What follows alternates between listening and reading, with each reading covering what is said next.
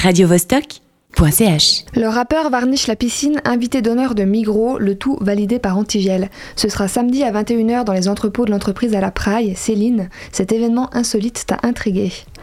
On va pas se mentir, à première vue, on voit un gros coup marketing du géant orange. Ou alors la soirée qui se veut jeune et cool, mais finalement super ringarde. Par curiosité, j'ai quand même détaillé le programme de l'événement. Varnish La Piscine dispose d'une carte blanche. Il a invité des DJ et des musiciens, mais il a surtout prévu un show autour de la pub Migros qu'il vient de créer. Cette soirée est en ovni dans le monde culturel genevois. Pas question de la laisser filer sans l'avoir observée au télescope. Par chance, la vue était claire. Les coulisses de cette collaboration inédite est une histoire à trois voix. Moi aussi, je suis intriguée maintenant. Alors tout démarre à la fin de 2022. Varnish La Piscine a 28 ans et sa carrière est en pleine ascension. Celui qu'on appelle le fer de lance du rap helvétique vient de signer un contrat chez un gros label parisien, la maison de disques de l'ancien manager des Daft Punk. À côté de la musique, l'enfant prodige mérinois aime aussi réaliser des courts-métrages. Mais le cinéma, c'est cher et les sous manquent. Son manager, Omar Touré Franzon, contacte alors le Pourcent culturel Migros. Il espère un soutien de sa part. Ce mécénat d'entreprise redistribue une partie du chiffre d'affaires du groupe dans des projets culturels et sociaux. Coup de chance, le nouveau responsable est Axel Reduit. Il connaît bien Varnish. Ils ont collaboré lors de la projection de son premier film en 2020 à Mérin.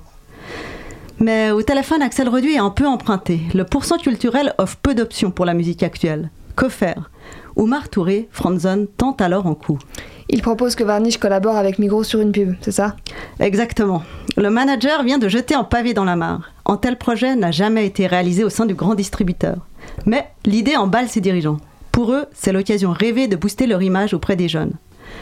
Il donne carte blanche à Varnish. À lui de choisir son produit et comment il veut le mettre en scène. L'artiste jette, du coup son évolu sur les chips. Il aime leur bruit en bouche. Ses préférés sont ceux au romarin. C'est aussi la sorte qui a le plus grand potentiel narratif. Dans sa pub, le rappeur fait exploser tous les codes. Son spot est un court-métrage surréaliste de 7 minutes. On y voit un cyclope au temps des Romains qui vole une énorme patate pour la transformer en chips magique dont le super pouvoir est de rendre la mémoire. Et dans tout ça, le distributeur n'a rien imposé. La principale exigence était qu'il n'y ait pas d'incitation à l'alcool ou à la drogue. Comme il ne consomme aucun de ses produits, en tout cas selon son manager, Varnish est de base très micro-compatible. Selon Omar Touré Franzon, les demandes de l'entreprise étaient très raisonnables en comparaison avec d'autres marques. Essentiellement des éléments graphiques pour le paquet de chips ou les affiches. C'est simple, pour lui, ce, pro ce projet c'est du gagnant-gagnant. Varnish a pu réaliser un court métrage dans de bonnes conditions avec une grande liberté artistique et le géant de l'alimentation fait son opération séduction parmi les jeunes. Et la soirée antigel alors? C'est un peu la cerise sur le gâteau. L'équipe de Migros Genève cherchait une manière de célébrer en grande pompe cette collaboration.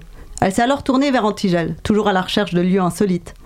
Son directeur, Eric Linder, a sauté sur l'occasion. Il faut dire que l'offre était alléchante, en vaste espace qui n'a encore jamais été ouvert au public et en soutien financier du distributeur. Voilà, vous savez tout. De mon côté, je dois avouer que l'enthousiasme de mes trois interlocuteurs m'a gagné. Évidemment que le projet et la soirée sont en coup marketing. Personne ne l'a nié d'ailleurs.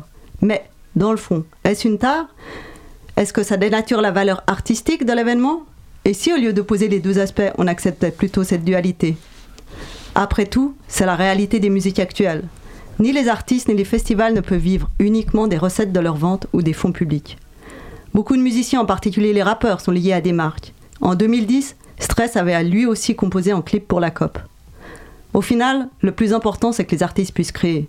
Et tant mieux si les géants de la distribution alimentaire donnent cette opportunité à des talents locaux. Et la dernière question que tout le monde se pose, est-ce qu'il y aura de l'alcool à cette soirée? Alors j'ai évidemment demandé et j'ai cru comprendre que le sujet avait fait débat.